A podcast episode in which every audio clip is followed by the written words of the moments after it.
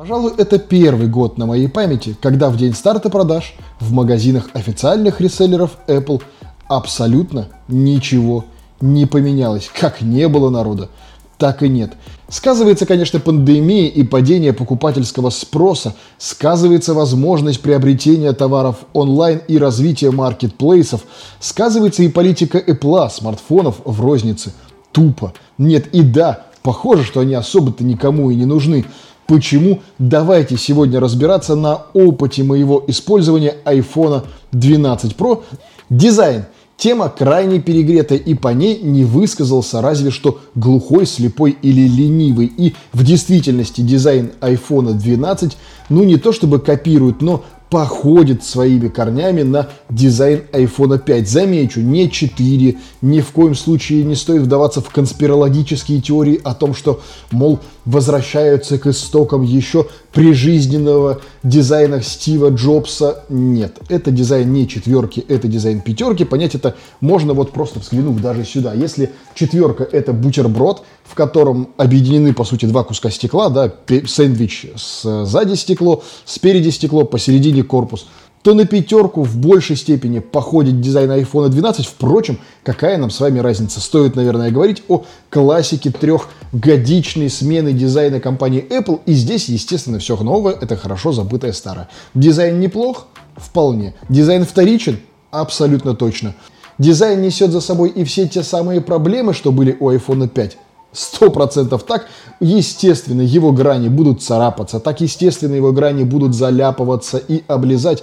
Впрочем, это не сказалось на его характеристиках выносливости, и за счет рамки из хирургической стали и доработанного стекла как спереди, так и сзади, iPhone неплохо себя, конечно, в рамках разумного, ведет в тех ситуациях, когда вы случайно, например, выроните его из кармана. Проверено совершенно точно.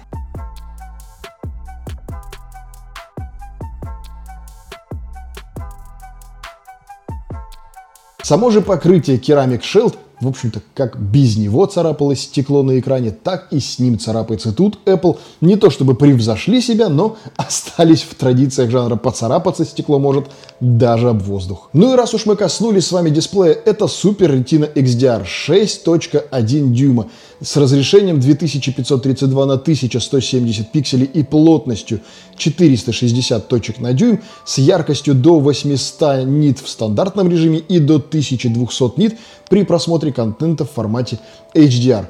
Тут стоит оговориться, что шесть целых один дюйма, это, естественно, не учитывается вот эта вот прекрасная наша с вами любимая всеми челочка.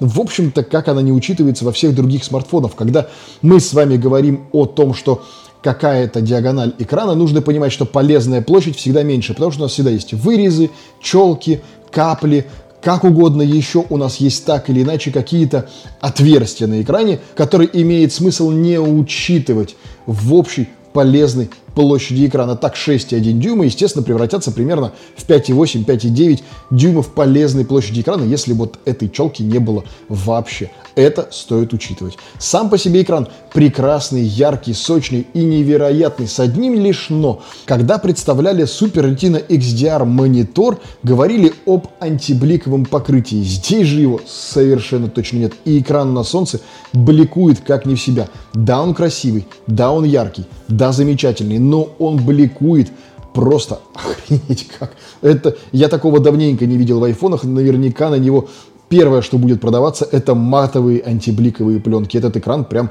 действительно на солнце ведет себя не совсем адекватно. Камеры – это то, что по традиции ставят во главу угла на презентации и отводят им достаточно приличное количество времени, вот если исходить из тайминга презентации конкретного устройства. И в этом году все по классике. Три модуля, все по двенадцать мегапикселей, сверхширик, ширик и телефотообъектив.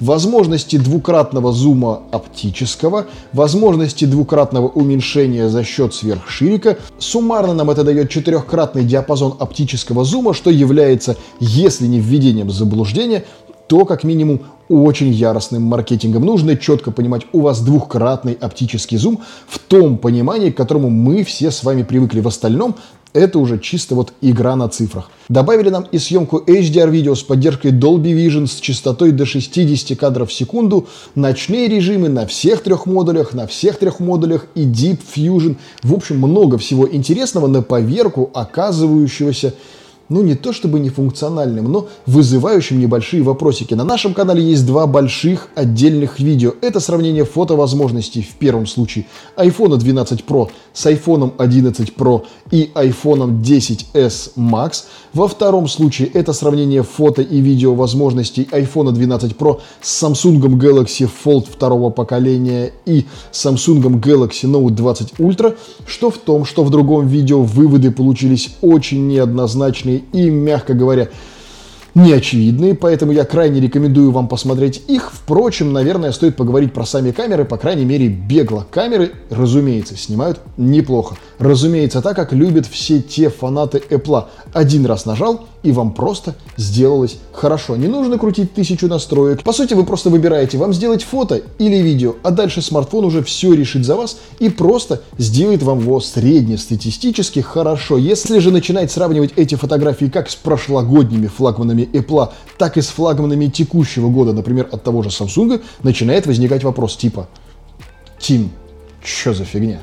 Лидар, про него мы также подробнейшим образом проговорили в видео про сравнение айфонов трех штук год к году, не буду на нем еще раз подробно останавливаться. Сам лидар работает, штука крайне интересная, и понять, что он работает, можно по некоторым вещам. Во-первых, просто скачать приложение, которое показывает вам, что в текущий момент делает лидар и как, либо просто включить камеру в портретном режиме и попытаться закрывать лидар банально пальцем и посмотреть на то, как будет формироваться задний фон и отсекаться передний фон от заднего, создавая глубину резкости. Совершенно точно можно говорить, что лидар в этой всей штуке участвует и помогает не слабо. Нужно ли это на практике? Вопрос второй и отдельный, но факт работает. Процессор а четырнадцать и его производительность, в действительности являющийся, если не самый лучший, то одной из лучших на рынке, плавно приводит нас к тематикам, о которых говорить не то чтобы стыдно, но, по крайней мере, не хочется. Так стоит, наверное, упомянуть, что здесь увеличили объем оперативной памяти. Да ее и до этого хватало. Здесь увеличили производительность и нам приводит кучу тестов в попугаях. Да, в общем, и на одиннадцатом, и даже на десятом, даже на восьмом и седьмом айфоне производительности сейчас просто... с головой.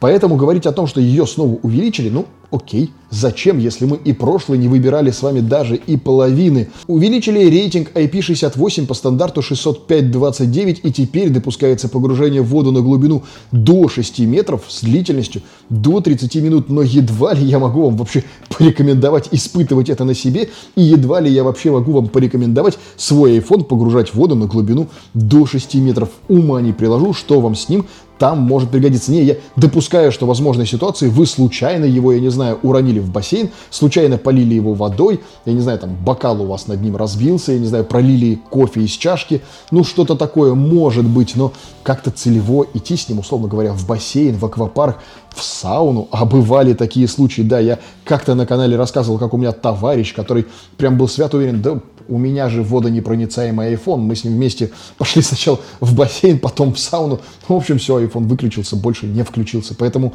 тестировать все эти вещи и как-то на них уповать и заведомо вести себя не совсем адекватно с техникой, я вам, разумеется, рекомендовать не буду. В эту же копилочку я запишу и позорный MagSafe, который мало того, что сам по себе выдает зарядку беспроводную в пятнадцать ватт, так еще и для этого нужен конкретный блок питания от Apple, который они продают отдельно. Да, к зарядке блок питания не положили, за него просят отдельные деньги. И более того, если вы возьмете любой другой блок зарядки, ну, даже если это будет блок зарядки большей мощности, допустим, от MacBook, то есть тоже Apple-овый блок питания, MagSafe заведется, но будет выдавать вам до десяти, ну типа там семь с половиной — десять ватт мощности, как бы это делала любая другая обычная беспроводная зарядка.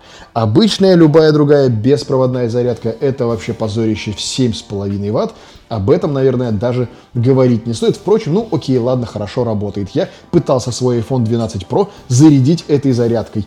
Но у меня ушло примерно пять часов на то, чтобы зарядить его от типа там десяти-пятнадцати процентов заряда, которые оставались, до ста процентов. пять с хреном часов. Нет, но если вы ставите его, конечно, на ночь на зарядку просто перед сном, это, наверное, окей. Если же вам нужно где-то по-быстрому зарядиться в офисе, в дороге или где-то еще, это прям... тушите свет. Если у большинства флагманов даже не этого, а предыдущих годов, скорость беспроводной зарядки начинала подходить по своим значениям по быстроте к проводу, то сейчас у айфона, ну, это, короче, прям, считайте, этого нет.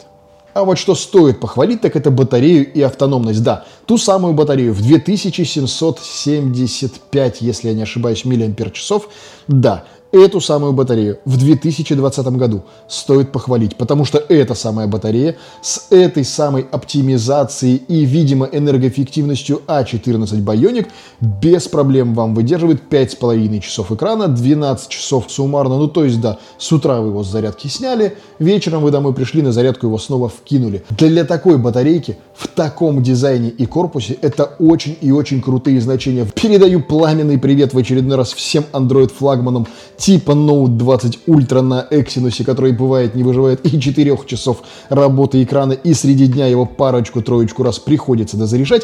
Понятно, iPhone тоже придется пару-тройку раз, наверное, в день зарядить, если вы очень активно его используете, но... у вас же теперь есть MagSafe. Что у нас с вами получается в итоге? Формально выросший по производительности, с улучшенным и увеличенным экраном, с формально улучшенными камерами, ну, по крайней мере, пока ты не смотришь на фотографии с других флагманов Apple других годов, крайне интересный по дизайну аппарат, от которого такое ощущение, что сообщество просто ждало большего, а получило, как всегда, минорное обновление. Минорное ли это обновление? Совершенно точно да. От него ждали и сто двадцать Гц, от него ждали и явно большего по фото возможностям, как от флагмана этого года. От него явно ждали как минимум нормальной беспроводной зарядки и обратной беспроводной зарядки. Многие ждали в нем ю эс би Type-C, наконец, чтобы уж все устройства стали одинаковыми. От него явно компания не ожидала жлобства в виде убирания, казалось бы, и ненужных на первый взгляд, но тем не менее блоков зарядки и наушников. А что было бы не минорным? Что-нибудь наподобие Samsung Galaxy Fold складного, но от Apple? Какой-нибудь iPhone Fold? М-м, кстати говоря, именно такую историю на этой неделе мы с вами будем обсуждать в субботнем выпуске на нашем канале. Поэтому крайне рекомендую его не пропустить и вот здесь вот нажать кнопочку «Подписаться». М-м. Осталось, походу, да, какое-то ощущение недоработанности и недосказанности от этого видео, да? Ну, впрочем, недосказанный и недоработанный iPhone как бы подразумевает под собой недосказанное видео. О нем просто тупо нечего рассказывать, потому что по факту это айфон одиннадцать, который просто завернули в другую обертку. И все то, что вы сами наверняка знаете об айфон одиннадцать, ну и есть теперь айфон двенадцать. Покупать ли его вам? Честно говоря, решать сугубо вам. Никому никогда ничего на этом канале не навязывал, и вам принимать решение абсолютно самостоятельно. Моя задача лишь рассказать вам о том самом моем опыте устройства. Возможно, он чем-либо вам поможет. Ну а дальше самостоятельно. В субботу видео про складной iPhone. По крайней мере, тот, каким мы его с вами ожидаем. До скорых встреч. Не переключайтесь. Пока.